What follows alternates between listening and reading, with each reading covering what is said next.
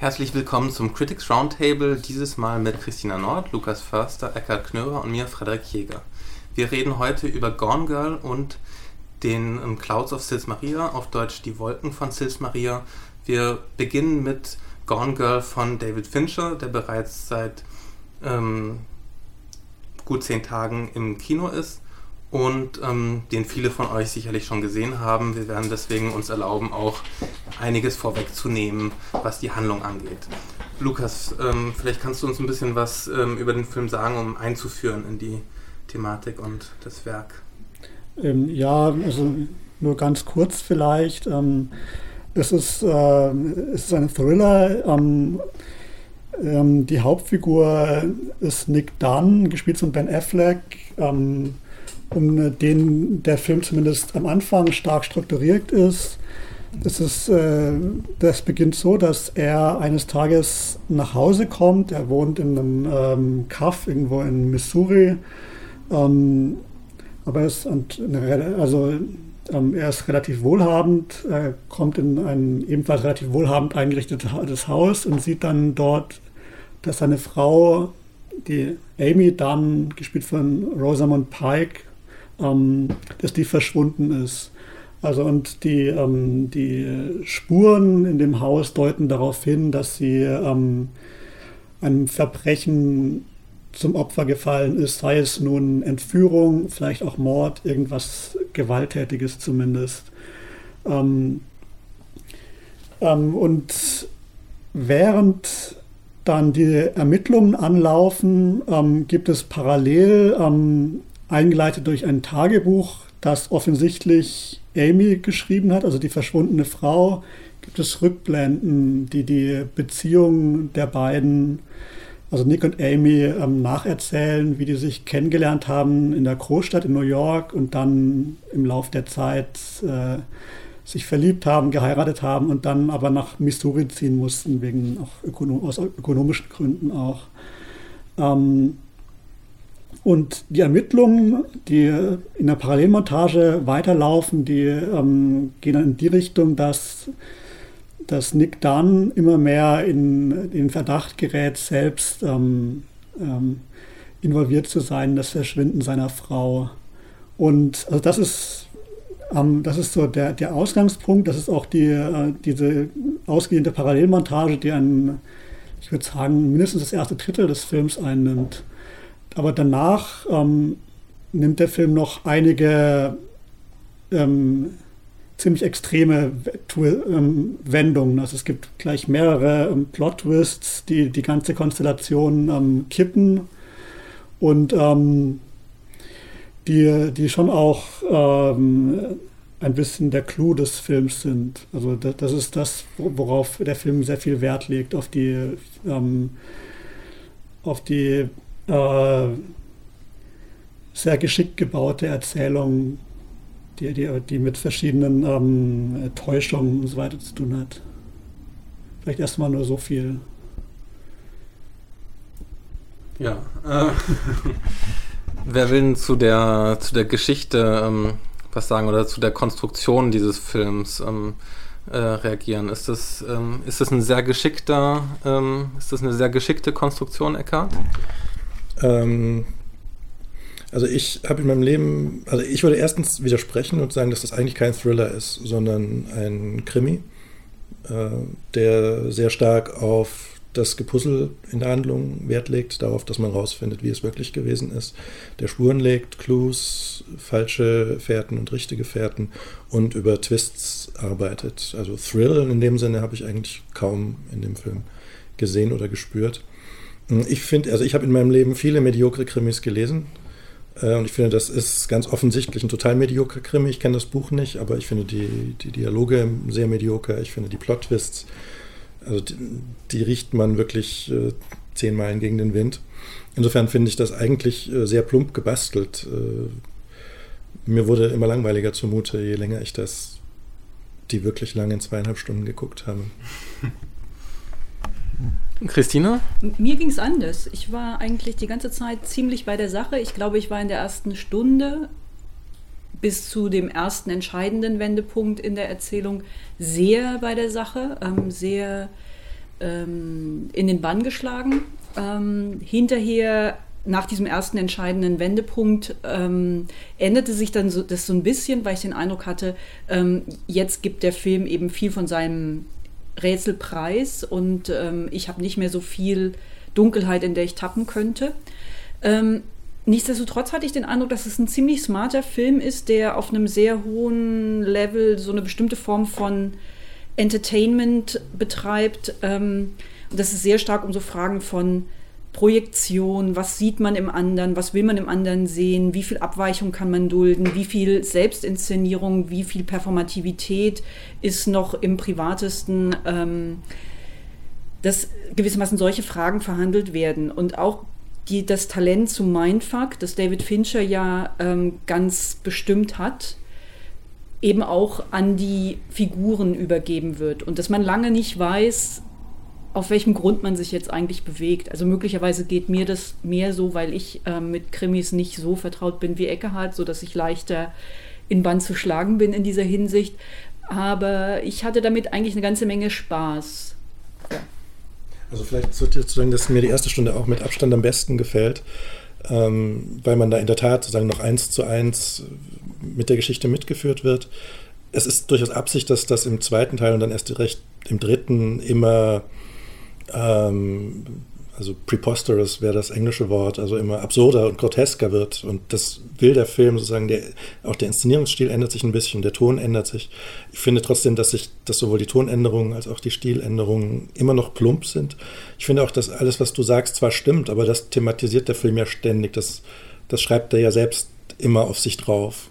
Also da also ja, aber das gehört eigentlich für mich eher ins Register des, des Plumpen bei diesem Film.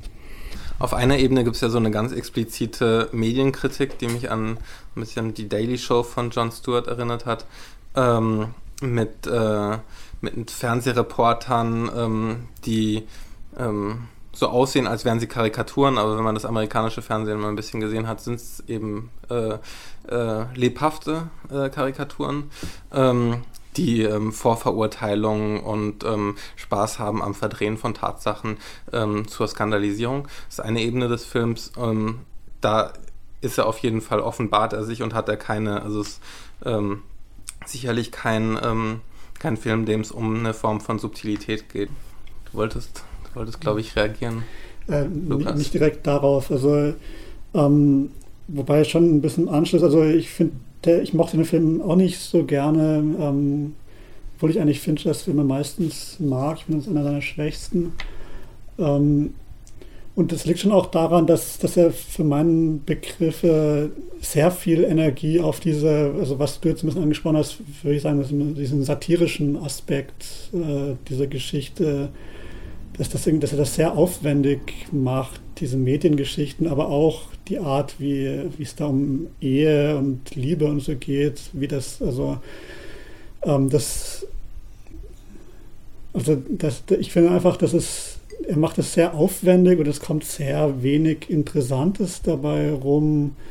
Und es steht auch sehr viel dem im Weg, was da, also was der Film also vielleicht wirklich nicht als Thriller, sondern als Krimi sein könnte, wenn er sich mehr ähm, wirklich auf die Figuren und auf die, sagen wir eher die Mechanik vielleicht auch dieser Geschichte konzentrieren würde. Was finde ich zum Beispiel bei, den, bei dem letzten Film von David Fincher, der ja auch eine Bestseller-Verfilmung war, ähm, Girl with the Dragon Tattoo, wahrscheinlich noch ein schlechteres Buch als Vorlage, aber finde ich einen viel, viel stärkeren Film, einfach weil der ähm, viel weniger Ballast hat. Also der braucht nicht diese ähm, ja, der muss einem nicht erklären, also was äh, an der Wirklichkeit der Ehe im Zeitalter der Medien oder Kapitalismus oder keine Ahnung, was daran problematisch, also was äh, diese, diese ganzen Sachen, ähm, die ja zum Teil irgendwie sogar ganz nett gebaut sind. Es gibt diese eine Szene, in der irgendwie so ähm, Nick dann Amy über das Fernsehen dann eine Liebeserklärung macht, die aber natürlich völlig gefaked ist, ja das ist irgendwie, irgendwie läuft, für mich hat der Film ein bisschen darauf diesen Moment zugelaufen Und da kann man sagen, ja, gut, hat er irgendwie einen netten Twist eingebaut, aber darum herum muss er so viel, ähm, dafür muss er so viel Aufwand betreiben, dass das einmal funktioniert. Das hat mir irgendwie, also das kam mir irgendwie unverhältnismäßig vor. Also mich hat das auch, auch über weite Strecken nicht so richtig interessiert, was der Film macht. Ich habe den Eindruck, ihr sehnt euch stark nach Subtilität, wo ihr sie auf jeden Fall vergeblich suchen werdet. Ähm, also der Film tritt ja nicht an, um besonders subtil zu sein oder um besonders ähm, tiefsinnige, tiefreichende Erkundungen über die Ehe am Beginn des 21. Jahrhunderts zu machen. Ich hatte stärker den Eindruck, also das, was du dann eben auch als plump beschrieben hast, ähm, diese Frage, wie ähm, diese diese, die, diese Sachen von Projektion, was sehe ich im anderen, was nehme ich wahr, ähm, wie kann ich die Wahrnehmung steuern, wie kann ich gewissermaßen bewusst falsch wahrnehmen, dass der Film das natürlich selbst alles auch ausstellt und ähm, ähm, das, was du als plump beschrieben hast darin, das fand ich gerade, also mich hat es nicht gestört, dass das alles so ausgestellt war, dass das alles so, ähm, so deutlich war. Mich stört zum Beispiel in so einem Kontext dann so eine Figur wie die TV-Moderatorin relativ wenig. Ich weiß auch gar nicht, ob das jetzt eine Medienkritik ähm, irgendeines weiterreichenden, tiefgehenden Ausmaßes ist oder nicht vielmehr eher auch eine Variation dieses Themas, dieses Motivs, was kann man machen mit einer bestimmten Wahrnehmung, was passiert, wenn man bestimmte Details wahrnimmt, wenn man die aus dem Kontext löst und in einen anderen Kontext überführt, wenn man ein bestimmtes perfektes Bild davon im Kopf hat, wie die Ehe zu sein hat, wie das Leben zu sein hat, wie man sich zu verhalten hat, wie geht man dann um mit Abweichungen, äh, beziehungsweise wie schnell kann man dann solche Abweichungen skandalisieren. Ähm, und diese Frage von, was nehme ich wahr und was nehme ich nicht wahr, ist ja quasi auch so eine Frage, die der Film die ganze Zeit stellt, weil er uns zunächst eine bestimmte Wahrnehmung zeigt und dann zwischendurch oder auch dann ab einer, ab einer Weile so bestimmte, bestimmte andere Wahrnehmungen, die, anderen, die, die Wahrnehmung anderer Figuren zum Beispiel.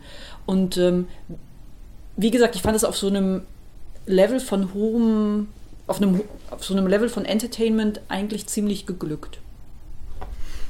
Ich hatte sehr viel Spaß bei dem Film. Ähm, also ich finde, dass er von der Mechanik her schon ziemlich unterschiedlich funktioniert, wenn man sich so den Verlauf des Films anguckt. Also die, die erste Stunde, hatten wir ja schon mehrmals gesagt, ist konzentriert auf, auf diese Kriminalgeschichte und auf einer ähm, auf eine Perspektive eingeschränkt, wobei ich da natürlich, also der äh, säumt natürlich auch schon Zweifel und ähm, ist die ganze Zeit mit am Kommunizieren, dass diese Perspektive nicht unbedingt ähm, die wahre sein müsste.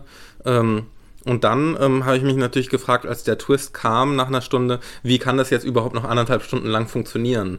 Aber ähm, genau dann ähm, auf so eine äh, auf so, so, eine größere Distanz einzunehmen äh, zu den Figuren und ähm, äh, zu deren zu deren Geschehnissen ähm, konnte ich äh, konnte ich sehr gut auf so eine ähm, ja, auf, auf so eine ähm, Be Beobachtungsposition von einem äh, sich selbst kommunizierenden Erzählen. Also auf so einer Ebene hat mir der dann tatsächlich die Dauer über großes Vergnügen bereitet, obwohl ich tatsächlich glaube, dass er so einer etwas genaueren Analyse, wenn man sich auch anguckt, was sind das für Figuren und ähm, wofür stehen die und ähm, was, äh, was hat der eigentlich zu erzählen über ähm, Fragen von, also da geht es ja ganz stark um so, gibt es so eine Form von Authentizität? Ist es irgendwie, ähm, ist das äh, wahre Leben in einer Ehe ein Leben voller Lügen oder kann man, kann man quasi die, das Glück in der Lüge finden oder in einem gegenseitigen Schauspiel, solche Sachen.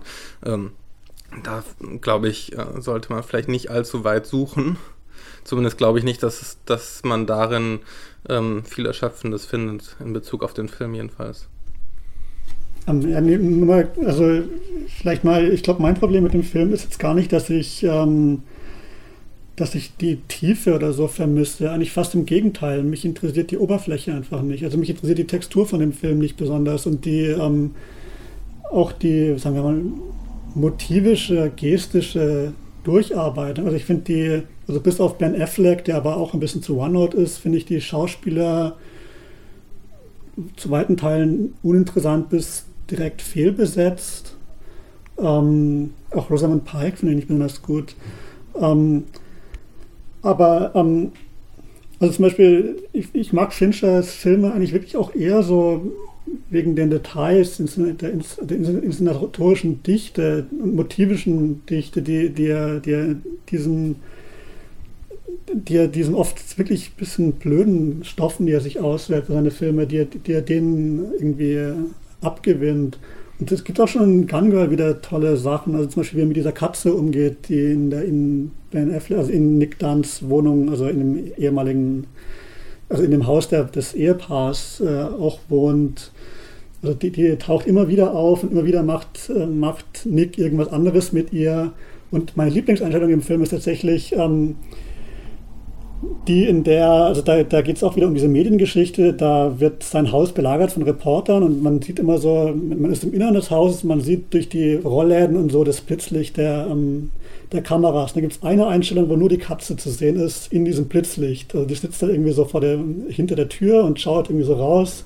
Und das habe ich gedacht, ja, das, also das ist so ein super Bild, auch für den gesamten Film. Also die, die Katze schaut so ein bisschen gelangweilt zu und es ist eigentlich, also ist hier eigentlich alles egal. Also die, die ähm, sonst sich da in dem, in dem Reporterlicht und denkst sich so what. Also, und so ging es mir ein bisschen den ganzen Film. Also die Katze hat auf jeden Fall so eine aufmerksame ähm, Gelassenheit und äh, ja, so das merkwürdige Kätzchen ist irgendwie reingesprungen in den, in den Fincher. Ja, wobei die offenbar im Roman sogar noch eine größere Rolle spielt, wie ich gelesen habe. Ähm, ich finde Rosamund Pike toll in dem Film. Also Wobei das jetzt nicht unbedingt daran liegt, dass sie toll spielt, sondern sie hat für mich das richtige Gesicht und die richtige Stimme vor allem für das, was Fincher damit anstellt. Und wenn ich Fincher mag, also ich mag Fincher, habe jetzt nochmal die Filmografie durchgeguckt, ich habe festgestellt, eigentlich mag ich nur einen Film wirklich richtig gern, nämlich Zodiac. Ähm, aber ich mag schon die Texturen von Fincher-Filmen Meistens. Also Benjamin Button, da werden wir uns nie einig werden, den finde ich ganz grauenhaft. Aber ich, wenn ich was mag, dann sind das die Texturen. Und was ich hier sehr liebe, sind die Rückblenden, wo dann auch immer noch die Musik von Trent Reznor dazukommt und wo Rosamund Pike eben erzählt, diese Tagebucherzählung mit ihrer Stimme unterlegt und dazu so eine flächige äh, Trent Reznor und Atticus Ross Musik. Das habe ich immer sehr genossen. Nicht, weil es irgendwo hinführt und nicht, weil ich da Einsichten über die Ehe gewinne, sondern weil ich sozusagen die, die Textur, die Ton- und Bildtextur in diesen Momenten mag. Und ich glaube, dass ich Zodiac so mag, hat schon genau damit zu tun, dass das ein Plot ist. Ist ja auch sehr plottig, der Film, aber ein Plot, der nirgendwo hinführt. Und sobald es zu Auflösungen kommt und zu Twists, weiß nicht, dann, dann da verlieren für mich äh, die Fincher-Filme ihre Opazität. Und die Opazität ist schon das, was sie wenn für mich ausmacht. Ja, weil du das gerade meinst mit den Rückblenden, das ging mir tatsächlich auch so, dass ich die Szenen sehr mochte. Und besonders gut hat mir eine Szene gefallen, in der die beiden Hauptfiguren, ähm, ich glaube kurz nachdem sie sich kennengelernt haben, in, auf einer Straßen, auf einer kleinen, in einer, in einer kleinen Gasse, glaube ich, stehen, in der Zuckerstaub hochstäubt und sie sich dann küssen im, im Zuckerstaub. Und ich meine, das ist ein bisschen äh, vielleicht äh, führt ein bisschen weg zum eigenen Fetisch von mir in das analoge Kino. Also, weil dieser Staub ja wirklich irgendwie so eine, das ist eigentlich das Filmkorn, das da wieder in den digitalen Film zurückkommt, durch diesen Zuckerstaub, ja. Und das hat man, also, ich habe dann hinterher so ein bisschen überlegt, tatsächlich sind ja diese New York-Szenen alle, also diese ganzen Rückblenden, die natürlich im Film auch deshalb anders aussehen, weil sie irgendwie uneigentlich erzählt sind. Dann stellt sich raus, dass einiges davon gar nicht stimmt und so aber trotzdem erstmal nur als Textur völlig unterschiedlich zu dem, zu dem Rest des Films. Ich glaube, das hat noch was von diesem, dieser, dieser analogen Körnigkeit, äh, ähm, Griffigkeit, ja. Und dann ziehen, also da lernen sie sich kennen, da verlieben sie sich, da haben sie noch irgendwie, da gibt es noch irgendwie Substanz für die Liebe, dann ziehen sie da in das digitale Kaff in Missouri.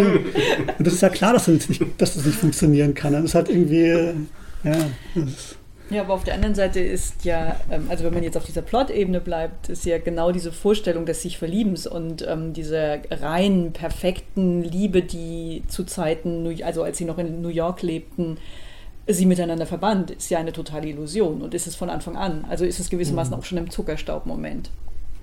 Ja, aber ja klar, die analoge Nostalgie von mir, die muss ich natürlich auch selber wieder hinterfragen, das sehe ich schon, aber ich komme nicht davon das los. Das meine ich gar nicht. Ich meine die Idee der, der romantischen Liebe. Die perfekte Allegorie deiner, deiner Zelluloid-Nostalgie gefunden, nämlich die ja. Liebe im Zucker, Zuckerstaub.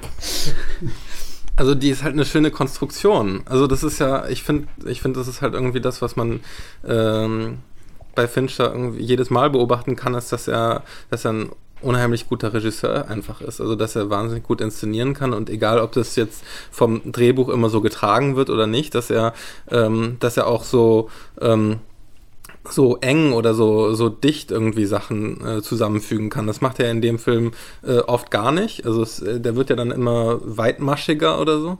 Ähm, aber ich solche ähm, solche Momente oder die Rückblenden, also ich mag sie, ich mag sie nicht wegen irgendeiner Form von ähm, so war es wirklich oder so hätte es sein können, sondern tatsächlich wegen diesem, ähm, ich zeige euch, was ich erfinden kann. Also ich mag, ich mag genau das, ähm, daran zu glauben, dass es, also egal ob es, da, da muss nichts von wahr sein. Also das brauche ich auch nicht. Also deswegen interessiert mich das letztlich auch gar nicht, ob, ob irgendwie so eine Beziehung ähm, nur aufgrund von Lügen funktionieren kann oder so. Ich glaube, das ist tatsächlich ein interessanter Punkt, insofern die Figuren ja auch die ganze Zeit inszenieren. Also die Figuren repetieren ja im Grunde genommen das, was Fincher auch macht und auch so diese Tendenz zu Mindfuck eben, gerade bei dem, was Amy so ähm, veranstaltet und bei Nick weiß man das ja nicht so ganz genau. Das ist ja auch so ein etwas shady, wie genau ähm, man dem vertrauen kann, was man über Nick erfährt. Aber diese Art und Weise, Dinge zu inszenieren, zu erfinden und zu plotten, ähm, dass sich da gewissermaßen das Talent des Regisseurs ähm, an die Figuren weitergibt. Das fand ich einfach einen interessanten, interessanten Move des Films. Ja, ich finde, also ich, äh, es ist ein Film, der mich sehr hat zweifeln lassen, ob ich eigentlich wirklich glaube, dass das ein guter Regisseur ist, David Fincher. Gerade weil er an schlechten Drehbüchern, also für meinen Begriff, eben so katastrophal scheitern kann wie in Benjamin Button. Aber in diesem Film eben auch, finde ich, weil er, er findet ich, also ich finde, er findet kein Verhältnis dazu, was er an dem Film ernst nimmt. Nimmt er die Plot-Ebene ernst? Nimmt er tatsächlich diese, sagen, diese Liebesratgeber-Momente ernst? Ähm, findet er wirklich einen Ton für das Groteske, in, das, in dessen Richtung es sich entwickelt? Also ich finde, auf ganz vielen Ebenen hat er total Probleme mit, mit diesem Film und mit dem Stoff und mit dem Drehbuch. Ähm, er ist zu nah dran an diesem Drehbuch, er glaubt dem Drehbuch zu viel. Zu viel. Ich habe mich gefragt, äh, was hätte Hitchcock getan mit so einem doofen Buch? Und da würde ich dann schon eine Differenz sehen, weil ich glauben würde, dass Hitchcock einfach vieles davon rausgeschmissen hätte und sich auf ein paar Momente inszeniert hätte, in denen es äh, sich äh, zu Bildern schlagartig verdichten lässt. Ähm, und da habe ich eben den Eindruck, dass Fincher total versagt. Also dieser Film ist zweieinhalb Stunden lang und das hat, glaube ich, auch damit zu tun, dass er äh, den Stoffen auf eine komische Weise sklavisch verhaftet ist. Ich mag es ja total gern, dass der so, dass der so breit ist und eben genau nicht, äh, nicht so konzentriert wie, also am Anfang scheint er noch relativ konzentriert und wird es dann immer weniger, so war jedenfalls meine Wahrnehmung, ähm, dass er, also dass er tatsächlich so, ähm, so auch ein bisschen un, ungerichtet oder also, obwohl er, er ist ja einerseits gerichtet, weil man muss irgendwie was rausfinden, aber mir war das dann, dann relativ bald auch egal, ähm, ob ich irgendwie rausfinden kann, äh, wer was getan hat und ähm, äh, was ja überhaupt zugestoßen ist, ähm, dem Gone Girl und ähm, hatte dann einfach nur so ein Vergnügen des, äh, des Zuguckens ohne eine direkte Involvierung. Deswegen ist mir, ist mir das auch relativ äh, ja, also irgendwie mag ich dieses, ähm, dass man ihn nicht äh, greifen kann oder seine, dass er, dass er einerseits äh, den Plot gerne mag, dass er andererseits äh, ihn nicht so ganz ernst nimmt, also dass er irgendwie so ein bisschen ähm, hin und her wechselt und da vielleicht äh, nicht, äh, nicht so, ähm, nicht so straight ist. Ja, aber ich meine, er ist ja zugleich äh, ein totaler Perfektionist in jedem Bild. Also es ist ja niemand, der mal fünf gerade sein lässt. Äh, also das ist Fincher nun wirklich überhaupt nicht. Und deswegen äh, ist da so eine Überernsthaftigkeit am Werk, die einfach diesem Stoff nicht angemessen ist, würde ich sagen. da bräuchte es auch mal eine Leichtigkeit und also mein, ich glaube, das Schicksal hat natürlich schon in dem Moment zugeschlagen, als er die Romanautorin als Drehbuchautorin hat engagiert oder engagieren lassen oder müssen, ich weiß es nicht. Ähm, da ist natürlich dann kein Entrinnen mehr. Aber also für mich passt da wirklich so gut wie nichts zusammen in dem Film. wir haben diese Probleme, die, die sich eigentlich alles, alles sehr ähnlich, weil das ein bisschen was damit zu tun, dass ist ja irgendwie schon, habe ich das den Eindruck, in den letzten Jahren irgendwie so eine Idee sich in, der, in den Fandiskursen gerade entwickelt hat, dass irgendwie Literaturverfilmungen, gerade von so populären Büchern wie das Gun Girl eben ist, dass die irgendwie sich eigentlich keine Freiheiten mehr nehmen dürfen, weil sie sonst irgendwie Ärger mit, den, mit, der, also mit dem Stammpublikum, mit dem Zielpublikum bekommen, dass das falsch ist, das falsch ist, das weggelassen und so weiter. Und dass er deshalb irgendwie das alles auserzählen muss. Ähm, aber ja, mir, mir geht das ähm, alles sehr ähnlich. Also ich, ich, denke, was mich an Fincher interessiert sonst, ist schon, dass er irgendwie das. Meine, er ist ein Perfektionist, aber er, er interessiert sich zum Beispiel sehr für Montage. Also wie man, wie man so eine, wie man Erzählkino irgendwie fast rein über breit ausgedehnte, einerseits über breit ausgedehnte Parallelmontagen machen kann, dann aber auch innerhalb einzelner Szenen. Ich meine, er schneidet wahnsinnig, immer noch, auch in Gun Girl noch wahnsinnig schnell eine Szene, die man eigentlich problemlos in einer Einstellung verfilmen könnte, schneidet er fünfmal, aber das hat irgendwie dann doch bei ihm entweder durch in, besten, in seinen besseren Filmen ähm, hat das eine Sogwirkung und das hat irgendwie ähm, hat wirklich das Gefühl, dass, das, ähm, dass er irgendwie eine Szene dadurch irgendwie zum Beispiel einzelne Gesten oder so zerlegen kann und dadurch ähm, einer an sich banalen Handlung irgendwie einen neuen Dreh geben kann. Aber in, in dem Gun Girl hatte ich auch den Eindruck, dass das nicht mehr funktioniert, weil er wirklich diese, diese, sein Montagekonzept völlig diesem, dieser Geschichte unterordnet, die, ich auch, die mich auch nicht interessiert hat. Also diesen, diesen äh, dieser, dieser Plotstruktur, die er aus dem Roman übernimmt und die er selber irgendwie als Montage angelegt ist. Und das muss dann irgendwie alles entlang dieser, dieser narrativen Twists gebaut sein. Und das, ja, wie gesagt, ich habe zwischendurch immer wieder Sachen gefunden, die mich interessiert haben. Ich habe mich jetzt nicht zu Tode gelangweilt oder so in dem Film und hatte manchmal auch meinen Spaß, aber ja, mir geht es schon tendenziell nicht weg gehabt, glaube ich. Ich habe irgendwo gelesen, dass, ähm, also ein, einer, der den Film nicht so gerne mochte, ähm, dass, äh, dass der Film sich zu sehr über seine Figuren stellt, beziehungsweise dem Zuschauer so eine entlegene ähm, Position gibt, ähm, sich über die Figuren zu stellen und ähm, äh, quasi so das Mysterium eben nicht äh, walten zu lassen. Fandet ihr? Also habt ihr so ein Problem mit der, ähm, mit der Perspektive, die der Film den Zuschauern gibt? Um,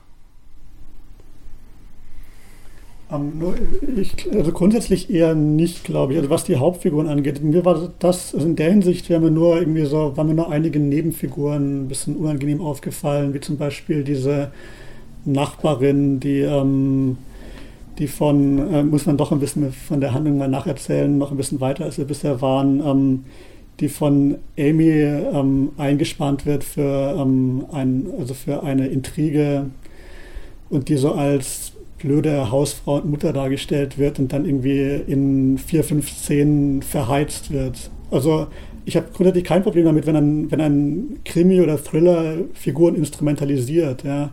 Aber wenn es dann gleichzeitig noch irgendwie auf so komische, halbgare, satirische Pointen rausläuft, dann mag ich das einfach nicht. Und das war in, in dem Film schon bei ein paar Figuren der Fall. Ich glaube auch, dass es schwierig ist, allgemein zu sagen, dass man Filme, die sich über ihre Figuren Stellen per se problematisch findet. Ich denke, das hängt immer davon ab, wie das vor sich geht und wie das vonstatten geht und wie das gewissermaßen angelegt ist. Und es mag ja durchaus Filme geben, wo das sinnvoll sein kann. Also das wäre jetzt für mich per se auch noch nicht ein Kriterium. Ähm, mir ging es zum Beispiel mit der Figur, mit der, der Nachbarin etwas ähnlich. Ich hatte manchmal auch so leichte Bedenken, was die Figur von Amy angeht, weil die ja so das Paradebeispiel des Stereotyps der dunkel vor sich hin wirkenden, intriganten ränkeschmiedenden Frau ist. Ähm, und ich mir da manchmal einfach nicht sicher war, inwiefern Fincher da auf ein Klischeebild rekurriert, ähm, das wirklich oll und angestaubt ist.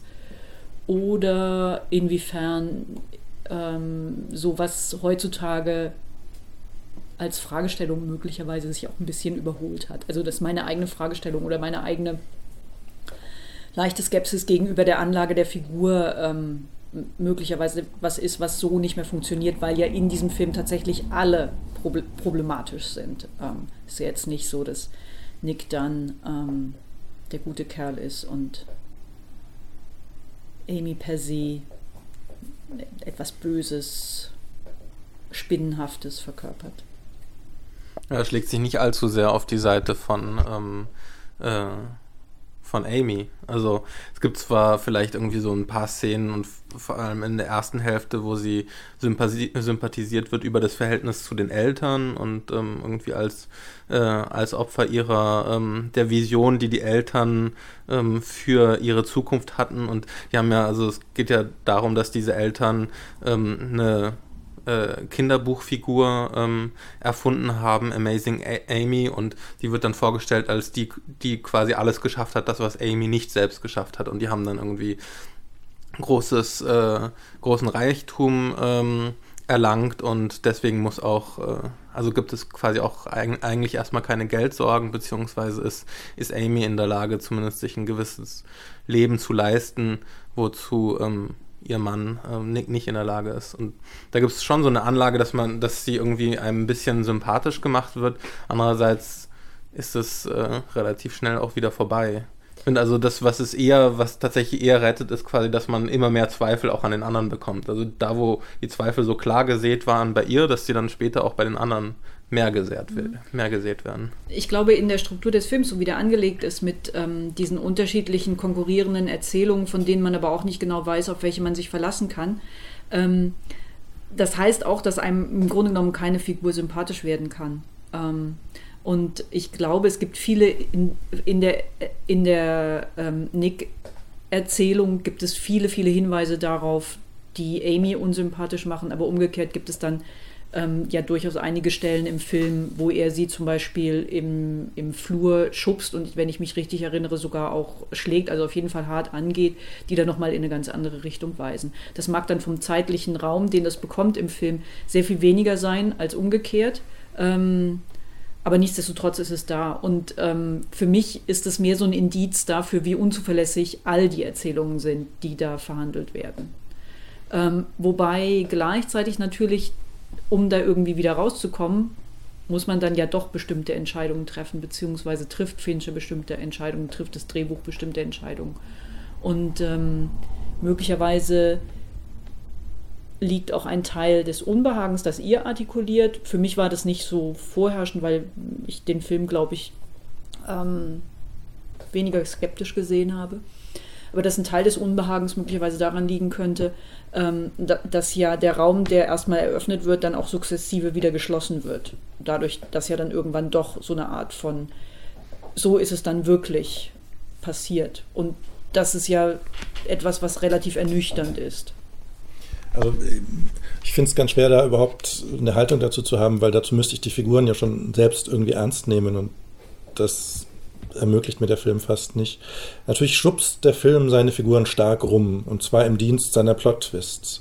Es ist ja nicht so, dass man wirklich sagen könnte, das sei also ab einem bestimmten Punkt ist es wirklich nicht mehr psychologisch schlüssig, was da passiert. Also das, sie sucht, hat jetzt noch eine Steigerung gesucht und darum hat sie diese Geschichte mit diesem früheren Lover noch erfunden, wo dann alles blutig endet. Aber das ist ja alles, das hat ja mit Figuren Dramaturgie nichts mehr zu tun. Das hat nur noch damit zu tun, dass sie nach einem, einem Twist und einer Steigerung gesucht hat. Also ich spreche jetzt von der Drehbuchautorin und Romanautorin. Ähm, insofern, also der Film wird ja tatsächlich, äh, ich habe heute noch ein Interview mit Fincher gelesen, der also entweder er faked das oder er glaubt tatsächlich, dass da ernsthaft über die Rolle der Frau und die Ehe und solche Dinge zu verhandeln sei. Also das ist sowieso der Anschlussdiskurs an den Film jetzt, der sehr erfolgreich ist. Das würde ich ja noch nicht ernst nehmen, aber dass jetzt Fincher auch so zu reden beginnt, finde ich, ähm, deutet für mich eher darauf hin, dass er das wirklich so meint. Und so habe ich den Film ja auch gesehen, als gäbe es da diese Ebene, wo er das eben viel zu ernst nimmt alles. Es gibt zumindest so ein, ähm, also ja, das mit den Schließungen und vor allem, vor allem dem Ende, das ist vielleicht das, wo dann bei mir so die Diskussion eingesetzt hat, inwiefern, äh, inwiefern das aufgeht oder inwiefern das, ähm, das dann noch Spaß macht. Also ich hätte mir natürlich irgendwie äh, man fängt dann so an, sich ähm, alternative Enden zu, ähm, äh, zu wünschen oder man könnte sich vorstellen, dass das alles noch, ähm, ins, äh, noch stärker ins Groteske oder noch stärker irgendwie in so eine ähm, Dimension gehen könnte, dass, ähm, dass man es dass nicht auf der auf der Ebene der Beziehungen zwischen den Figuren äh, belassen muss oder dass es da ja dass es da vielleicht noch eine Möglichkeit gibt ähm, das zu transzendieren. Aber ob das ob das dem Film gut getan hätte weiß ich jetzt auch nicht. Also ähm, man kann man kann da sicherlich einen Spaß draus machen Enden sich zu überlegen. Zum anderen Film jetzt übergehen. Also ja. ich finde eh dass der Film gibt eher Anschlüsse also Anschlüsse gibt es auf jeden Fall zwischen den beiden Filmen. Auch ähm, einen Film, den man vielleicht irgendwann zwischendurch mal erwähnen kann, weil der mit beiden irgendwie was zu tun hat, den äh, neuen Film von Iñárritu, Birdman. Wir wollen aber vor allem sprechen über Olivier Assayas ähm, Clouds of Sils Maria, Wolken von Sils Maria. Ähm, äh, Christina, ähm, du hast den Film kürzlich erst ähm, nochmal gesehen. Wie ging es dir bei der zweiten Sichtung und kannst du uns ein bisschen einführen in den Film? Genau, ich sage erstmal so ein wenig, worum es geht und ähm, ja, wer die Figuren sind. Im Zentrum steht eine Schauspielerin, ähm, die heißt im Film Maria Enders, wird gespielt von Juliette Binoche, ähm, ist so Anfang 40 und ähm, sie hat eine Assistentin, die wird gespielt von Kristen Stewart aus Twilight. Ähm, die wird so Anfang 20 sein und ähm, die beiden sieht man zuerst in einem Zug, beziehungsweise ganz am Anfang sieht man erstmal ähm, die Figur der Assistentin, die heißt Val, ähm, Valentine, ähm, im Gang stehen und mit einem iPhone und einem Blackberry ziemlich hektisch hin und her agieren. Ähm, das ist ganz schön gefilmt. Dann geht es darum, dass die beiden per Zug aus äh, Frankreich in die Schweiz reisen, um einen Schriftsteller zu ehren mit einer Laudatio, der einen Preis nicht persönlich entgegennehmen möchte, weil er etwas ähm, scheu ist. Und die Schauspielerin, die von Juliette Binoche gespielt wird, hat den Auftrag, diesen Preis entgegenzunehmen. Ähm, sie kommen an, der Schriftsteller ist verstorben, erfahren sie. Ähm, es geht dann weiter, insofern als die Schauspielerin Maria Enders ihre Karriere begann mit einer Rolle in einem Stück von diesem Schriftsteller, der gerade eben verstorben ist. Und sie spielte da eine junge Frau, die ähm, in ein Familienunternehmen eintrat, wo eine etwas ältere Frau ähm, die Fäden in der Hand hatte. Und ähm, ich merke, es ist, ein, es ist ein bisschen kompliziert. Der Film ist viel komplizierter, als ich dachte, diesen Film zusammenzufassen, weil er ähm, auf so vielen unterschiedlichen Ebenen ähm, Fiktionen spinnt, ähm, die sich alle ineinander spiegeln. Also, äh, Juliette Binoche ähm, spielte, nicht Juliette Binoche, sondern Maria Enders spielte als junge Frau in diesem Theaterstück mit und es soll jetzt eine, ähm, eine Reinszenierung geben von einem jungen, aufstrebenden Regisseur, der wiederum von Lars Eidinger gespielt wird. Ähm, und darin soll nun Juliette Binoche, also Maria Enders, die Rolle der älteren Frau übernehmen. Und es ist quasi eine, in dem Stück ist es eine Amour fou zwischen der jüngeren und der älteren Frau. Am Ende geht die ehrgeizige, junge, etwas kaltherzige Frau davon, während die ältere Frau auf dem Boden liegt. So ganz genau erfährt man nicht, was mit ihr passiert ist. Und jetzt ist also quasi Maria Enders 20 Jahre später an einer anderen Stelle ihres Lebens und soll nicht mehr diese junge Frau, mit der sie sich immer identifiziert hat, spielen, sondern die ältere. Das stürzt sie in eine gewisse Krise. Ähm, die jüngere Frau wiederum soll gespielt werden von einer Darstellerin, die gerade mit einem Fantasy-Spektakel ähm, mächtig berühmt geworden ist. Ähm, ich habe die Namen jetzt gerade nicht präsent. Joanne Alice. Also Joanne Alice heißt sie im Film und die Darstellerin Chloe Grace Moritz. Okay. Ähm, und damit treffen natürlich zwei unterschiedliche Formen von Entertainment, von Filmkunst, von Unterhaltung aufeinander. Die eine ist an so eine Form von Kunst gebunden. Ähm, über, dafür steht quasi die Plotebene des Films was da so erzählt wird. Aber natürlich auch eine Schauspielerin wie Juliette Binoche, die mit äh, Carax und äh, Doyen berühmt wurde. Ähm, Demgegenüber steht dann als jüngere Figur Kristen die von Kristen Stewart verkörperte Assistentin, ähm, die ja aus Twilight bekannt ist. Und es wird dann auf der Plot-Ebene auch immer wieder durchgespielt, unterschiedliche Formen von Berühmtheit, von was macht eine, Fragen wie, was macht eine Schauspielerin aus, ähm, was ist ein künstlerisches Verdienst, ähm, wie verhält sich Internet-Gossip zu ähm, künstlerischen Verdiensten, so, solche Fragen. Also es geht quasi um eine Ordnung, die von einer anderen Ordnung abgelöst wird und wie die Figur der Maria Enders damit zurechtkommt oder nicht. Ich hoffe, das war nicht zu wirr. Und es geht um die Wolken. Vielleicht kurz, äh, also um, die Wolken von Sils Maria heißt der Film deshalb, weil um, da, also dieser, um, dieses erwähnte Theaterstück, in dem, äh, in dem ähm, Maria Enders früher schon gespielt hat und das jetzt wieder neu aufgenommen, ein bisschen umgearbeitet werden soll. Das heißt ähm, Mal Maloya Snake. Und äh, das geht darum, dass in Maloja, das ist ein Ort nahe von Sils Maria im Engadin, wo der Hauptteil des Films spielt, ähm, da gibt es anscheinend ein Wolkenphänomen, äh, das darin besteht, dass äh, Quellwolken über den Maloja-Pass in das, in, in das Silstal hineinziehen und das ein das ist ein äh, Naturspektakel, das auch schon 1924 in einem äh, Stummfilm von Arnold Funk ähm, festgehalten wurde, der da heißt äh, eben das Wolkenphänomen von Maloja. Oder von Sils Maria? Nein, von Maloja. Von Maloja. Ja, und das ist eine, eine Sache, äh, fand ich da irgendwie lustig, als ich den äh, Film das erste Mal gesehen hatte, hatten wir uns nach, nach der Presseführung irgendwie noch vor dem Kino unterhalten und hatten dann uns überlegt, es gibt, es gibt in dem Film Bilder aus diesem Stummfilm von, von Funk, aber ich glaube, Funk selber wird gar nicht erwähnt. Es, also, und wird eigentlich so gedacht, das, das ist ein Fake-Film, also den hat irgendwie Asayas dann irgendwie erfunden. Und ähm, erst heute habe ich tatsächlich danach geschaut, es gibt ihn wirklich, man kann ihn auf YouTube auch anschauen. Ähm, aber das, das passt irgendwie zum Film, weil er irgendwie so eine Idee, weil er irgendwie so, ein, äh, so eine Idee von, äh, von ähm, Fabulieren, von Erzählfreude hat. Äh, die, die, dass man dem Film auch abnehmen könnte, dass er irgendwie noch einen eigenen Stummfilm sich dazu erfindet, weil er ja zum Beispiel dieses, diesen äh, Spektakel, äh, dieses Science-Fiction-Spektakel-Film, durch den die jüngere Schauspielerin, also die von Chloe Grace Moretz gespielt wird, ähm, diesen Film inszeniert er nach und das ist natürlich ein, eine reine Assayas-Fantasie, die dann auch eher nach einem äh, Assayas-Film, irgendwie so ein bisschen Irma Web äh, in Space oder so aussieht, als nach einem aktuellen ähm, Science-Fiction-Blockbuster. Ähm, und ja, das fand ich irgendwie interessant, dass wir dann irgendwie danach uns selber gedacht haben, vielleicht ist da sogar noch mehr Fabulation dabei, als dann tatsächlich drin ist, so nach, dem, nach der Presseverführung. Also die Faszination, die der Film für mich hat, und ich finde ihn wirklich sehr toll, mm, liegt eigentlich genau in dem, was Christina so ins Stolpern gebracht hat, nämlich der Komplexität, die aber nach keiner Seite hin aufzulösen ist. Also es, es sind immer zwei bis drei Seiten oder Ebenen im Spiel.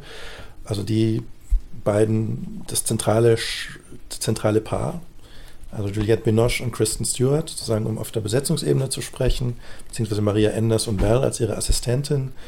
Ähm, und dann auch noch das Stück, das sie äh, miteinander proben, das muss man auch noch dazu sagen, dass sie ständig Stücktext sprechen. Sie sprechen ihre Filmdialoge und sie sprechen ständig Stücktext von diesem Mayola Snake ähm, als Probe für, für, die, für das Stück, in dem dann aber eben nur Maria Enders spielen wird und nicht, nicht Kristen Stewart, die ja nur die Assistentin ist.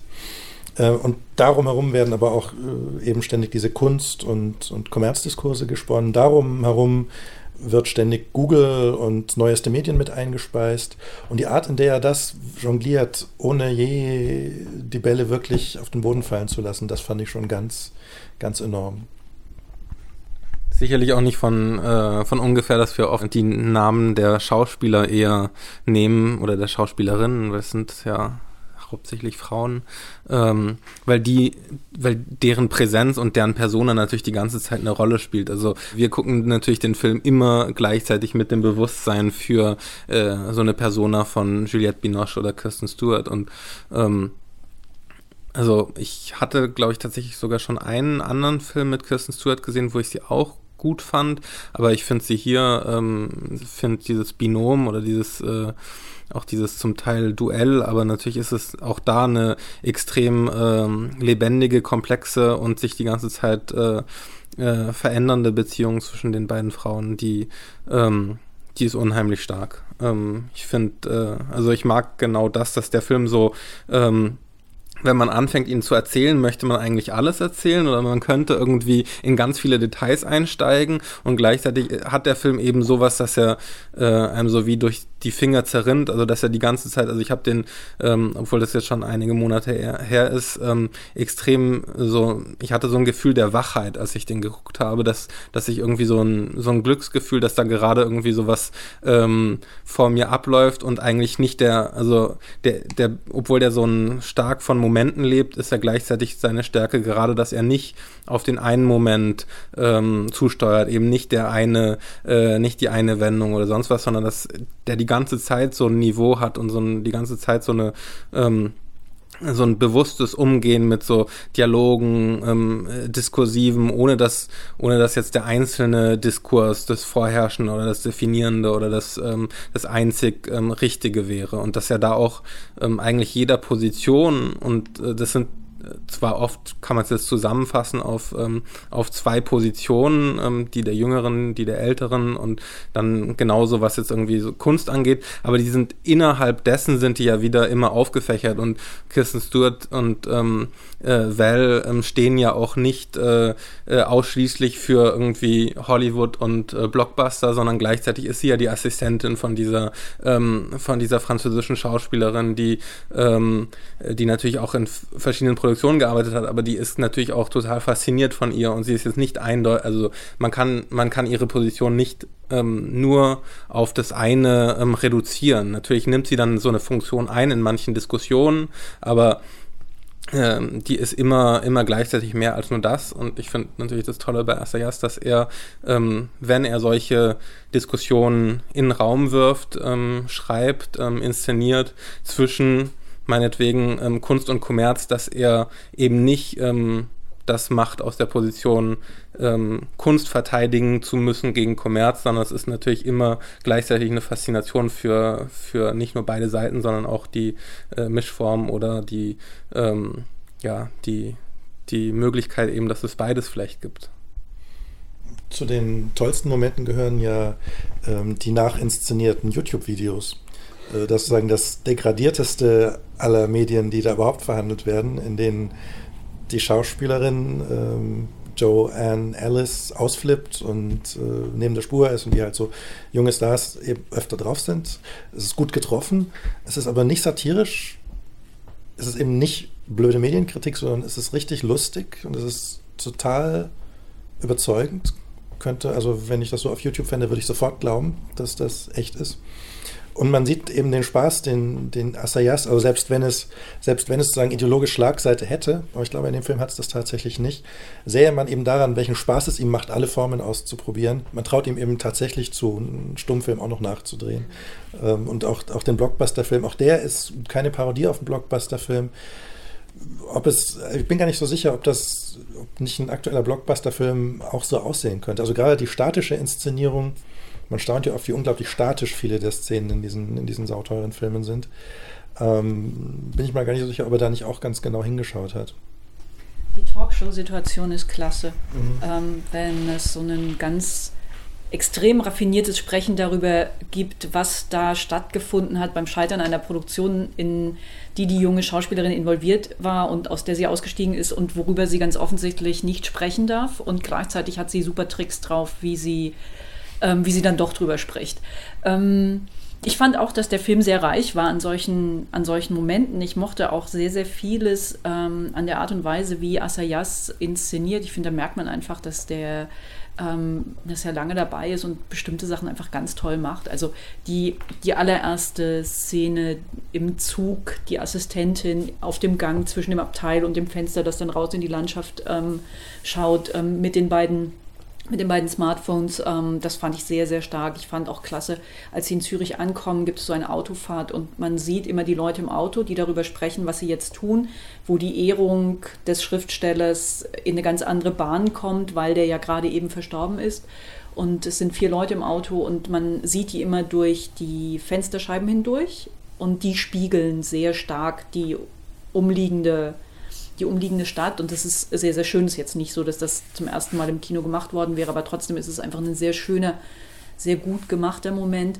Ähm, ich hatte trotzdem so ein bisschen Schwierigkeiten, und zwar gerade mit der, ähm, mit der Komplexität. Ähm, nicht so sehr, weil ich die Komplexität per se nicht schätzen würde, ich hatte dann nur den Eindruck irgendwann, dass es mir zu klar ist in dieser Komplexität. Also auch wenn eben die Inhaltsangabe, die ich versucht habe zu liefern, auf etwas anderes hindeutete, ähm, so hatte ich doch den Eindruck, dass gewissermaßen die Art und Weise, wie sich die Besetzung, Stuart und Binoche, in den Figuren Maria und Val und dann in der Ebene des Stücks, ähm, da heißen sie Sigrid und Helena, spiegelt und wie das dann verschaltet ist mit ähm, dieser Frage, was passiert, wenn eine Ordnung eine andere ablöst oder wenn die sich ineinander schieben und äh, gleichzeitig existieren, was passiert, wenn man älter wird. Ähm, dass mir das auf so eine Art zu klar durchdekliniert war. Und ich hatte zum Beispiel ein Problem mit diesen Szenen, wo die beiden Frauen ähm, die Dialoge üben. Ähm, also wo sie das Stück einstudieren und dabei oft wandern gehen in großartiger Berglandschaft, weil sie dann hinterher immer gleich alles kommentieren, was sie da an Dialogsätzen gesprochen haben. Und manchmal war mir das dann einfach zu viel Kommentar, zu viel Analyse, die mir gewissermaßen mitgegeben wurde, die ich mir möglicherweise lieber selbst gedacht hätte. Aber ist die Analyse nicht Fortsetzung des Spiels? Also ist das nicht auch Sicher. nicht schon der Kommentar, sondern wiederum zu lesen als das Spiel, das sie miteinander spielen? Weil es ja, weil es ja auch, wenn sie die Dialogsätze proben, es ist ja immer so haarscharf an ihrer eigentlichen Situation vorbei. Also man denkt ja immer, äh, ist das jetzt eine Liebesgeschichte auch zwischen Maria Enders und Val, ihrer Assistentin? Kann es dahin gehen? Ähm, einfach weil die beiden auch so saugute Schauspielerinnen sind und man so gefangen ist von den, von den Texten, die sie als Probe sprechen. Und wenn dann aus der Rolle fallen und dann beginnt wieder die, beginnen wieder Kommentarsituationen und auch Distanzierungssituationen, dadurch, dass man zu lachen beginnt oder die Spannung, die entstanden ist, aufzulösen beginnt. Aber all das ist ja immer noch Teil des Spiels. Das heißt, eigentlich kommt dieses Spiel nie wirklich, nie wirklich an ein Ende. Was immer noch doof sein könnte, also der Film könnte irgendwie auch so super doof smart sein, ähm, ist er aber nicht. Das finde ich, das finde ich das eigentlich Tolle daran.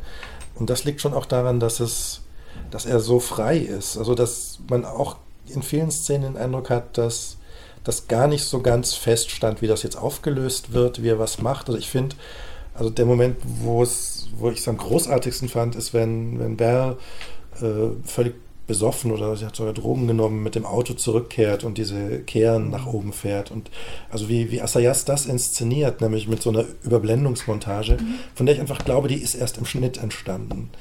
Er wusste, also er hat diese Szenen gedreht und dann wusste aber noch nicht genau, wie er es macht. Und dann hat er probiert und fand, dass das toll aussah und das tut auch, ist es auch. Und also mein Eindruck war, und ob das jetzt eine Fiktion meinerseits ist oder nicht, aber ich traue das eben diesem Film zu, dass er dass er selbst in der Entstehung noch sehr, sehr frei gewesen ist, obwohl das ein ganz genau geschriebenes Drehbuch ist, das ist völlig klar. Aber dass er zugleich diese Freiheitsmomente immer noch mit, mitliefert. Ja, mich begeistert wirklich auch an dem Film, die, also ich hatte auch immer das Gefühl, dass man da irgendwie sehen kann, wie, also wie großen Spaß Asayas das macht, den Film zu drehen. Und das Tolle daran ist, dass er sich einem selber auch mitteilt. Das ist nicht irgendwie sein Privatvergnügen bleibt.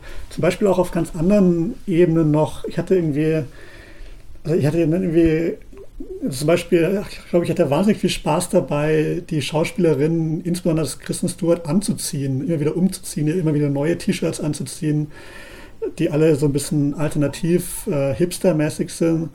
Und die Kristen Stewart auch so ganz komische Tattoos in dem Film, die so ein bisschen so auf, aussehen wie mit Kugelschreiber auf den Unterarm gezeichnet, aber die halt trotzdem irgendwie Tattoos sein sollen. Und solche Sachen mochte ich auch wahnsinnig gerne in dem Film.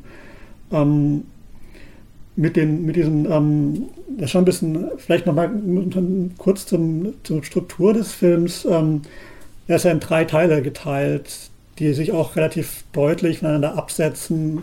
Also, also, also den Zwischentiteln gemäß sind es zwei Teile und ein Epilog.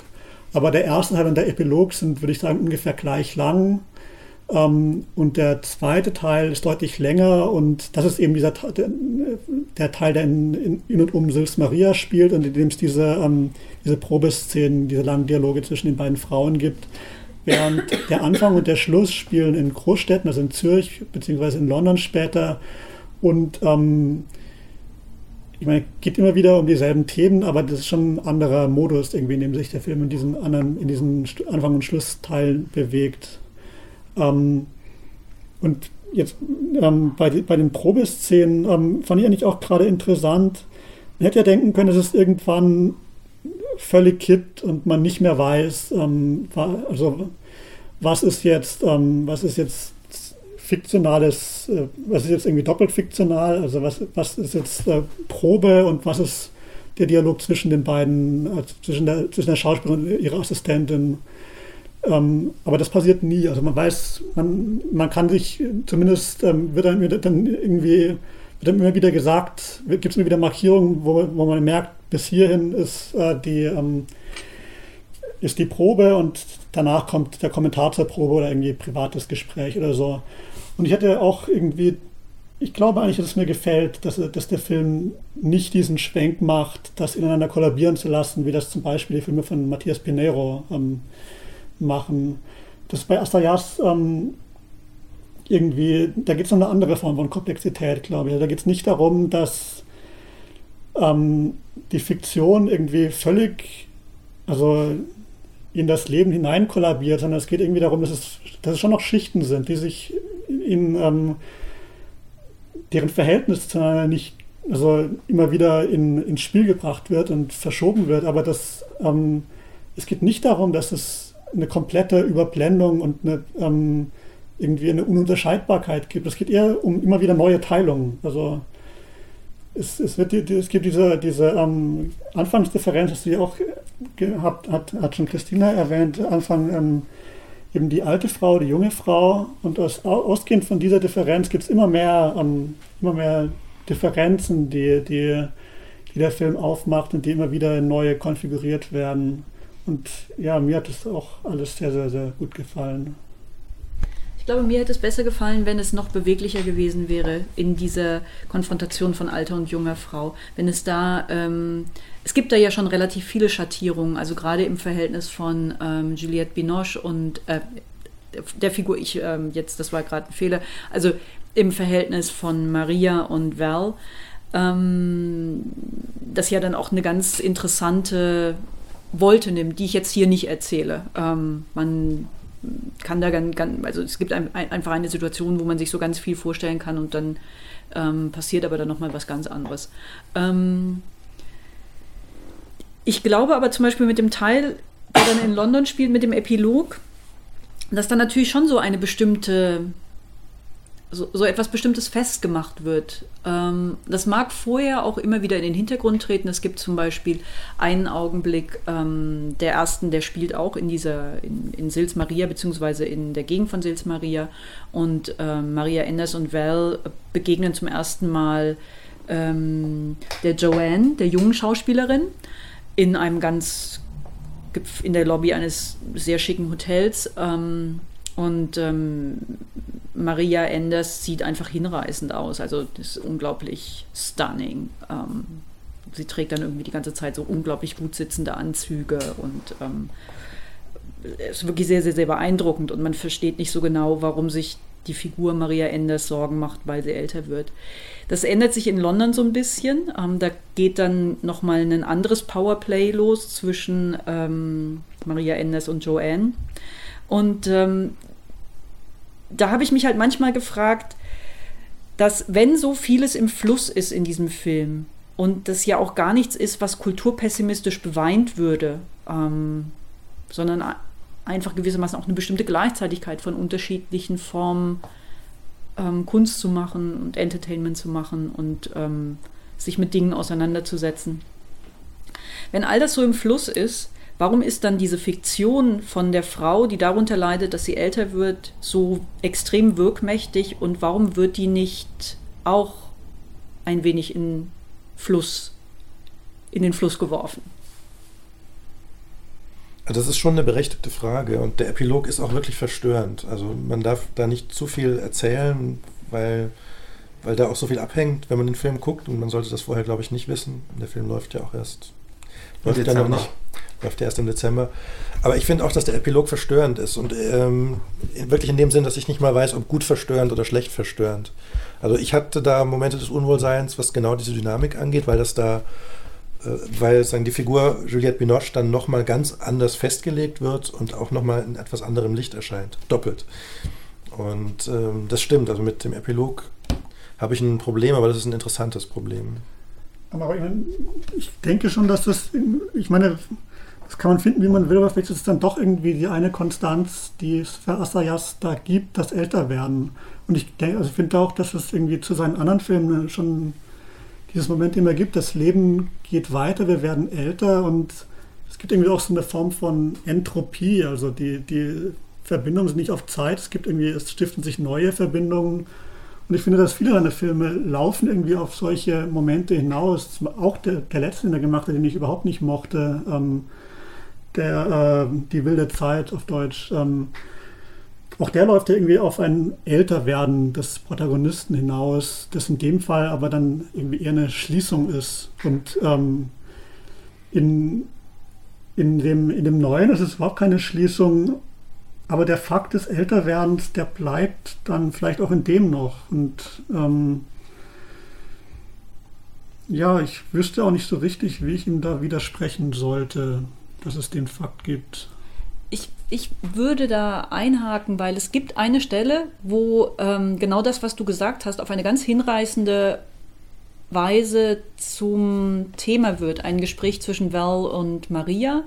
Und Maria spricht so davon, wie gerne sie nochmal eine Unschuld hätte, wie gerne sie nochmal gewissermaßen diese Figur wäre, die sie damals vor 20 Jahren ähm, gespielt hat. Und zählt dann so bestimmte Sachen auf, die sie mit Jugend assoziiert und ähm, gerät so ins Schwärmen und dann sagt Val, ja, aber dann wärst du auch nicht der, diejenige, die du heute bist. Ähm, dann hättest du quasi nicht die Summe der Erfahrung und könntest nicht mit ähm, diesem Standing, mit dem du jetzt in der Welt bist, auftreten und agieren. Und das ist irgendwie ja eine, eine, sehr entspannte und, ähm, wie ich finde, eine sehr ähm, einnehmende Sicht aufs Älterwerden. Man verliert zwar Sachen, aber man gewinnt auch etwas dazu. Ähm, und solange gewissermaßen es diese, diese Komplexität hat, bin ich auch vollkommen mit dir d'accord. Ich fand halt, was ich eben sagte, dass das im Epilog ähm, so ein bisschen zunichte gemacht wird. Also gewissermaßen diese, diese offene, ähm, vielschichtige dieser offene, vielschichtige Blick aufs Älterwerden, ähm, dass der dann im Epilog letztlich in so ein bestimmtes Klischee ähm, hineingepresst wird. Ich mag ja irgendwie diese, so eine, also was sie so ausstrahlt, so eine Form von Weisheit der eigenen Inkonsistenz. Also dass sie irgendwie ähm, nicht eine ist, sondern viele ist gleichzeitig. Also dass diese, ähm, dass diese Figur sich nicht ähm, beschränken muss auf, also sie kann eine, sie kann eine Sache behaupten und im nächsten Moment das Gegenteil tun. Also sie kann so, sie, sie muss sich nicht äh, ähm, sie muss nicht mit sich eins sein. Und genau das, also so eine, so eine Form von Älterwerden und Weisheit, ähm, finde ich, äh, äh, sprüht der Film aus. Deswegen weiß ich nicht, also ich tue mich da schwer, den dann so vom Ende her festzulegen.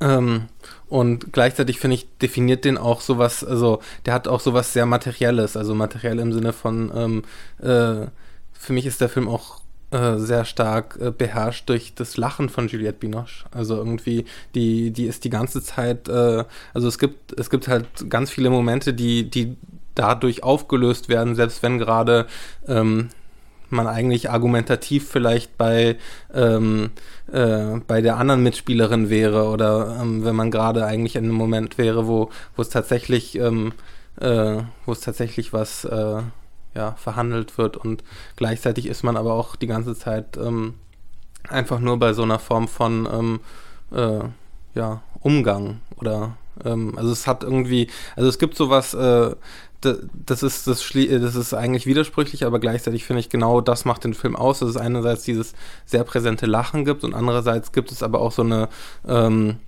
äh, so, äh, der Film ist sehr, ähm, obwohl er dieses Spiel hat, also dieses, dieses Spiel mit den verschiedenen Ebenen, das könnte, könnte ja auch eine sehr eitle Übung sein. Und gleichzeitig merkt man aber die ganze Zeit, dass es, dass es tatsächlich was bedeutet. Also es gibt irgendwie so eine, ähm, und ich, also ich glaube, dass es sich sehr stark durch, äh, durch das Spiel vermittelt, dass die tatsächlich, ähm, äh, äh, dass ich da das Gefühl immer bekomme, dass es, ne, dass es, ähm, dass es relevant ist, dass es irgendwie, äh, dass die da mit, mit jeder Faser irgendwie das durchleben und selbst wenn sie es nicht durchleben, sondern gerade spielen, ist es irgendwie, hat es immer, ähm, hat, hat es immer einen Charakter, dass es irgendwie äh, egal wie sehr man spielt, ist es trotzdem immer noch da und es ist immer durchlebt und egal, ähm, egal wie ähm, unecht oder behauptet oder sonst was ist, ähm, macht es etwas mit den Figuren, dass sie das gerade spielen und macht es etwas mit den Schauspielern und macht es quasi mit tatsächlich mit, äh, also macht es dann auch was mit mir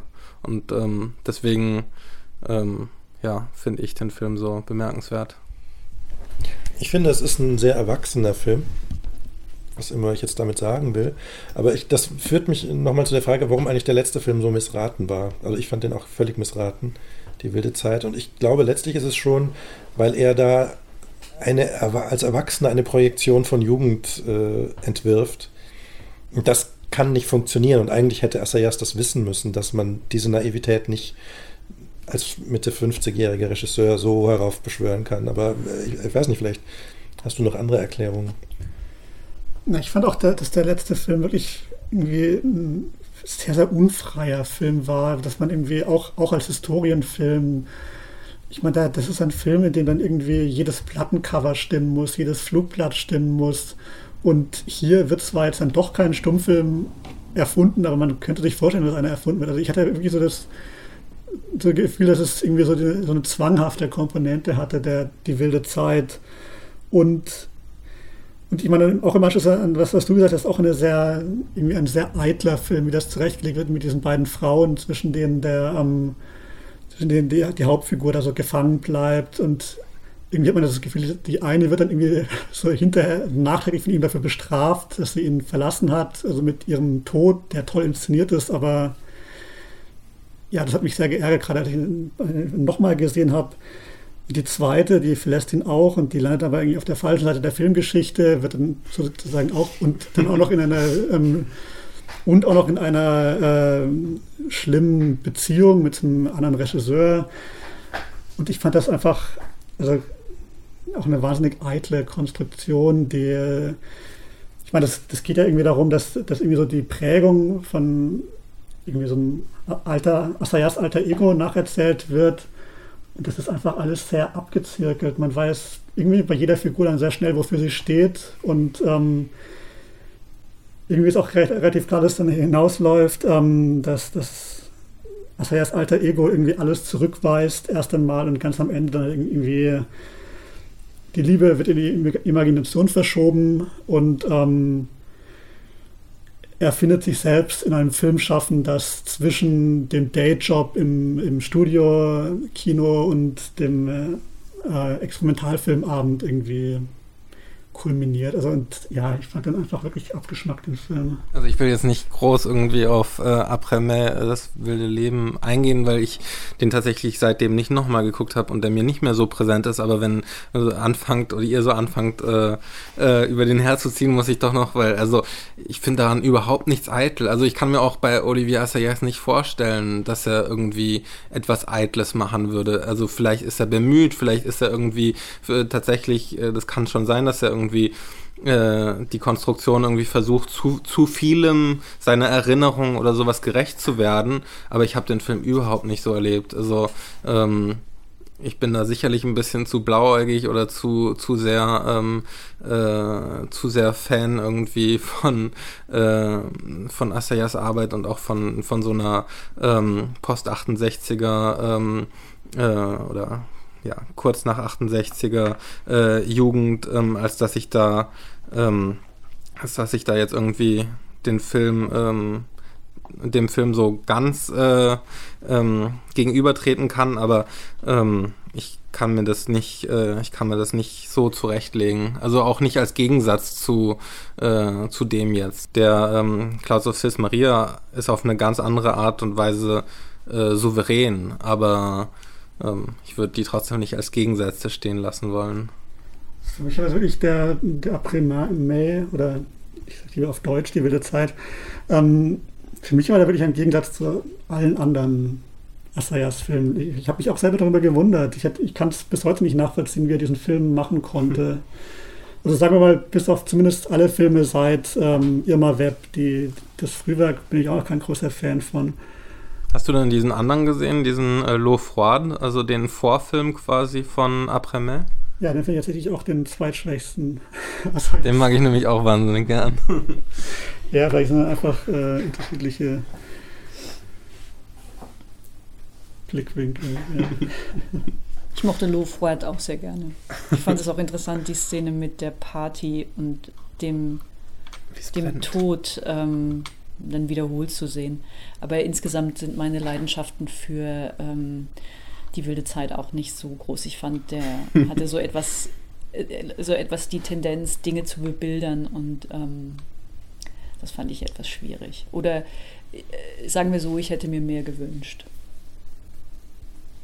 Und vielleicht kann man persönlich sagen, dass man bei Asayas wirklich nie weiß, was jetzt wieder kommt. Also das, das, ist, das ist so. Also das ist ja auch schön. Man kann sagen, es gibt so zwei Pole in seinem Werk. Das ist der eine experimentellere, modernistischere und es gibt schon auch so einen eher klassizistischen Pol.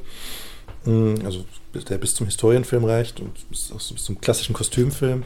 Und ich meine, interessant wäre schon zu sagen, wo ist eigentlich dieser neue Film genau? Also eigentlich ist er schon an dem klassizistischen Pol, aber das Schöne ist eben, dass da ganz viele andere Momente und Energien mit reinkommen, die man aus, eher aus der anderen, aus den anderen Asayas-Filmen kennt.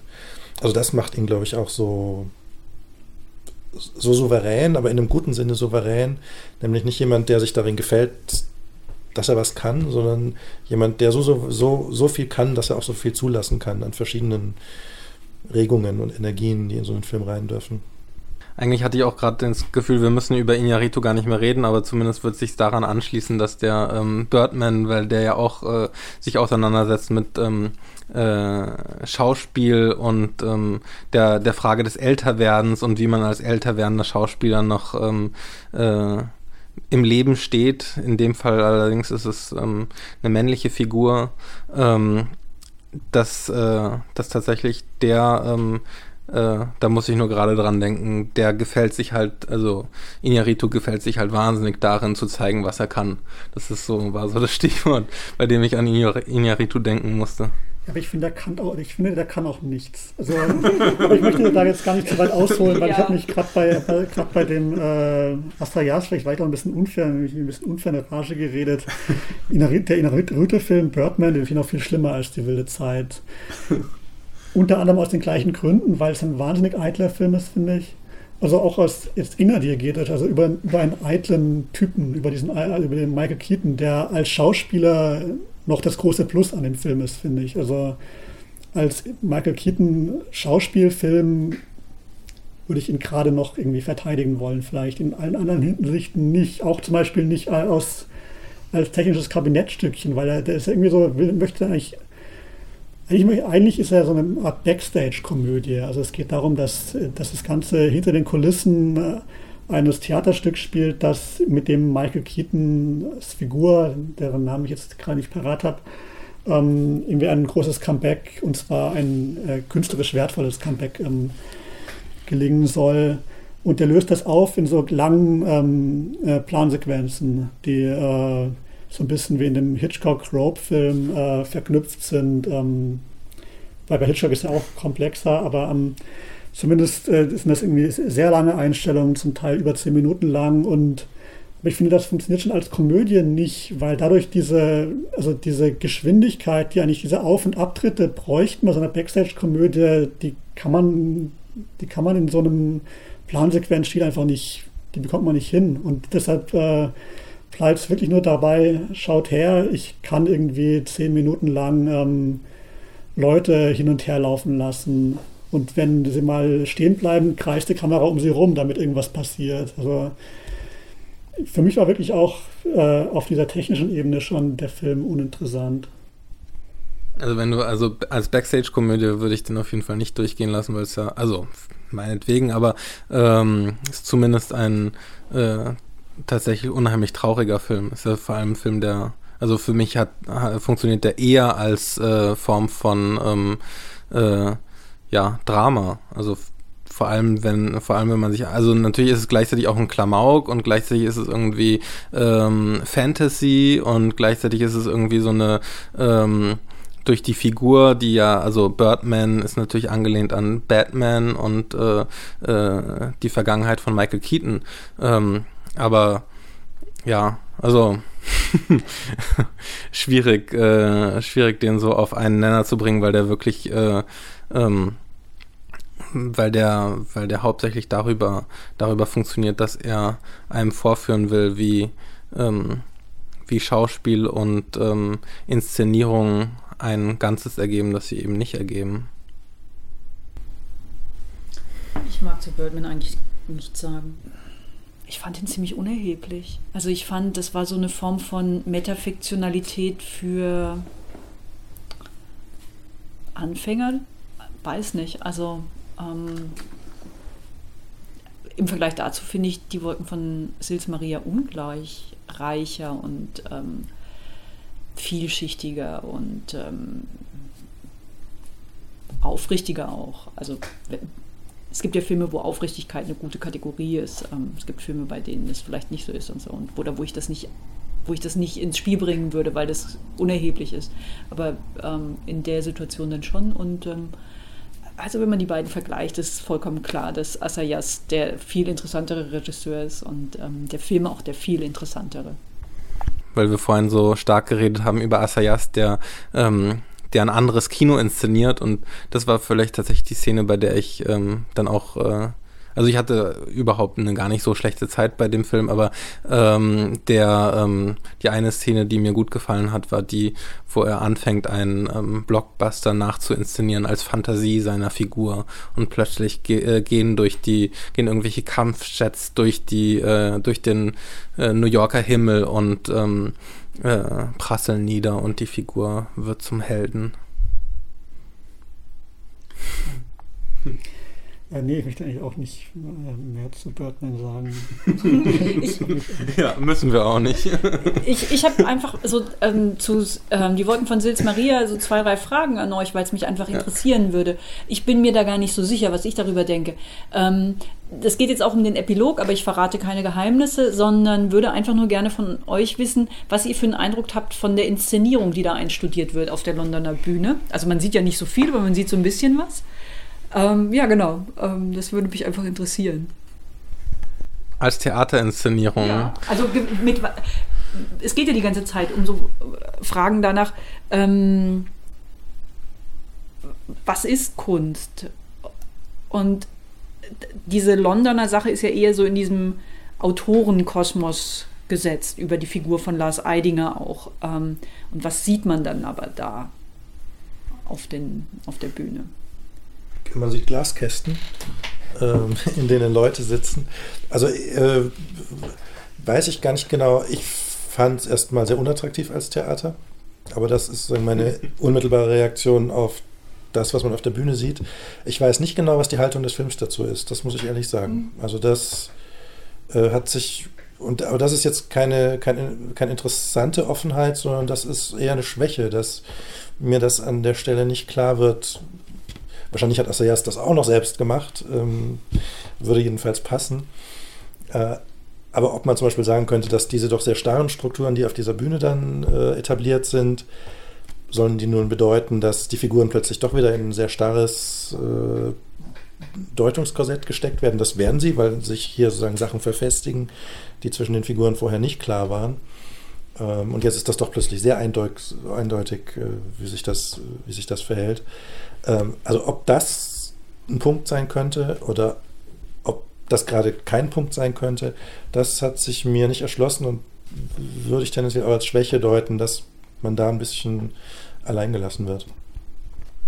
Mir war das auch nicht so ganz klar, was diese Theaterbühne ähm, sollte, aber ähm, also meine spontane Reaktion war zu denken, dass diese, dass diese Glaskästen, aber es sind natürlich schon, also es sind Kästen und da gibt es verschiedene Räume und da sind dann die Figuren drin und werden da auch reingesetzt. Für mich haben die eher so bedeutet, das ist ja unmöglich als Theater. Äh, das funktioniert ja nicht als Theater, das würde ja nur als Film funktionieren. Also war so meine Reaktion zu, äh, weil die ähm, weil ich den Eindruck hatte, dass die Inszenierung dadurch sehr ähm, sehr fern vom da sitzenden Publikum ist, dass die dass die ähm, verschiedenen Räume irgendwie nicht so aufgehen, wenn man sie einfach nur da stehen lässt, sondern dass man sie eigentlich ähm, in so einem analytischen Schnitt eigentlich eher zusammensetzen müsste. Also es war nur ähm, so eine spontane Reaktion, ohne, ohne zu wissen, wie genau dann die Inszenierung, die man ja auch nicht sieht, ähm, aufgehen würde in so einem, in so einem Setting. Ich habe aber davon abgesehen, erst vor kurzem, wo ich kein alles andere als ein Theaterexperte bin, äh,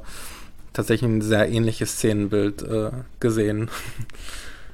Also wo man tatsächlich, also aber da gab es nur ein Glashaus und nicht, ähm, nicht diese, das waren ja irgendwie, glaube ich, so sechs Räume, sechs verschiedene Glasräume ähm, auf dieser Bühne. Ja, ich meine, es ist auch auffällig, dass, äh, dass das wirklich sofort wieder aufgebrochen wird. Also es ist ja nicht so, dass diese Theaterausführung dann irgendwie vom Film übernommen wird, sondern äh, es geht dann irgendwie, es geht dann gleich irgendwie in die Inszenierung rein, weil es dann irgendwie einen Streit oder ein äh, bisschen Gehakel gibt zwischen den, den beiden Hauptdarstellerinnen des Stücks. Und gleichzeitig ist in diesem Epilog dann taucht noch ein anderer Regisseur auf, der dann späteren Film nochmal mit der ähm, Genosch-Figur ähm, drehen will. Das war auch so eine Szene, wo ich dann wirklich äh, irgendwie gedacht habe, also da ist wirklich alles möglich in dem Film. Dass jetzt nochmal irgendwie jemand auftaucht, der irgendwie davor nochmal ganz am Rand erwähnt wurde und das dann irgendwie nochmal was also irgendwie eine ganz andere Geschichte damit mit ins Spiel kommt. Ähm, ja, also zu der Inszenierung selber habe ich jetzt, äh, weiß ich auch nicht, was ich davon halten soll, aber ich fand schon interessant, wie das dann gleich wieder deprivilegiert wird und äh, zurück, also, also ähm, zurückdelegiert wird an das Spiel, das der Film selber ist. Mhm. Ich mochte ja noch ganz gerne, dass er, ähm, also er bezieht sich ja nicht nur auf diese, auf die Filme, die wir schon genannt haben und die Theaterinszenierungen, sondern dass er auch noch Bezug nimmt auf die eigenen Produktionsbedingungen und quasi noch das deutsche Geld, das ähm, mit dem in der Regel nur schlechte Koproduktionen entstehen. Silly German Money ist, glaube ich, irgendwann ein Ausdruck. Zumindest hat er, ähm, bezieht er sich explizit dazu und nimmt große Distanz zu, äh, ähm, zum, zur deutschen Koproduktion ähm, die der Film ja selbst ist. Ähm, das äh, fand ich ähm, amüsante kleine Anekdote. Ja, das war auch also jetzt nur ganz nebenbei auch ein, ein Schaulaufen von deutschen äh, Nebendarstellern, also die zum Teil auch wichtige Rollen haben, wie Angela Winkler oder Hans Zischler. Aber in dieser, äh, in dieser ähm, nachinszenierten Blockbuster taucht dann irgendwie Nora von Waldstätten auf und äh, ich glaube ein paar andere auch noch irgendwie am Rand. Ist, äh, aber ich meine, das der macht es dann halt auch irgendwie äh, wirklich auf eine tolle Art, dass dann irgendwie so das Stupid German Money dann irgendwie doch nicht mehr stupid ist plötzlich, sondern irgendwie schicke Kostüme trägt, wie eben die Nora von Waldstätten. Ich glaube, das Stupid German Money muss ja nicht immer so per se so stupid sein. Ähm, also in dem Fall ähm, funktioniert es ja ganz gut und das ist meines Wissens auch nicht die erste Co-Produktion, ähm, die Asayas. Nein, nein, ist es überhaupt nicht. nicht ne? mm -mm. Und ähm, dass das, was in London spielt, in Berlin und in Leipzig gedreht wurde, sowie auch die Berge nicht alle in der Schweiz gedreht wurden, sondern zum Teil auch in Südtirol, was mich an einer Stelle mal ein bisschen verunsichert hat. so die Berge wieder erkannt. Ja, ja und dachte so, nein, Moment, das ist nicht die Schweiz. Ähm, und es gibt dann einfach ähm, bei diesen, ähm, bei den Wanderungen gibt es gewissermaßen ähm, Schuss und Gegenschuss in die Landschaft. Und es stimmt nicht, ähm, wenn man. Erkennt man das dann an den Steinen oder woran erkennt man das? Ja. Okay. Ja, aber das ist ja, es ist, ich meine, das ist wurscht, das ist jetzt irgendwie so eine gewissermaßen, es ist ja letztlich egal, wie man die Berge zusammensetzt, ob die alle aus dem Engadin sind oder noch ein paar Dolomiten dazugeholt werden. Ähm, das ist ja kein Kriterium. Ähm, aber es ist interessant, weil da offensichtlich auch Südtiroler Geld mit drin ist. Ähm, sie verlaufen sich auch innerdiegetisch, wenn man sagen, das, das wächst alles auf einer anderen Richtung. Wahrscheinlich sind sie dann da irgendwie gerade nach Österreich gelaufen oder so. Ja, ich kenne auch die Gegend äh, sehr gut, weil ich äh, früher also, äh, mit meinen Eltern, meinen Geschwistern oft da Urlaub gemacht habe und schon das hat mir sehr gut gefallen. Ich mag Im Engadin oder wo? Im Engadin, ja. Maloja gerade, also Sils Maria äh, waren wir nie, aber ich meine, das ist ja ganz nah. In Maloja haben wir sehr oft Urlaub gemacht. Habt ihr die Wolken beobachtet? Nee, ich wusste davon nichts und das äh, würde ich aber jetzt mal machen irgendwann. Das Waldhaus übrigens, dieses äh, sehr edle, sehr teure Hotel, das es da gibt, das es da wirklich gibt, gehört der Familie von äh, Kienberger, Vorname fällt mir gerade nicht ein, einem der zentralen Martaler Schauspieler. Ähm, was aber zum Beispiel auch heißt, dass Volksbühnenmitarbeiter zu günstigen Preisen dort übernachten können. Das heißt, es gibt einen tatsächlichen Theaterbezug dieses Hotels. Äh, was jetzt bestimmt ein lustiger Zufall ist, aber und fahren da immer noch Philosophen hin, um äh, Werke zu verfassen. Aber die können sich das nicht leisten. Ja, sollen wir das vielleicht bei diesen leichten Anflügen von Gossip dann belassen? ja, dann ähm, vielen Dank ähm, äh, für die Teilnahme, vielen Dank fürs Zuhören. Ähm, bis zum nächsten Mal.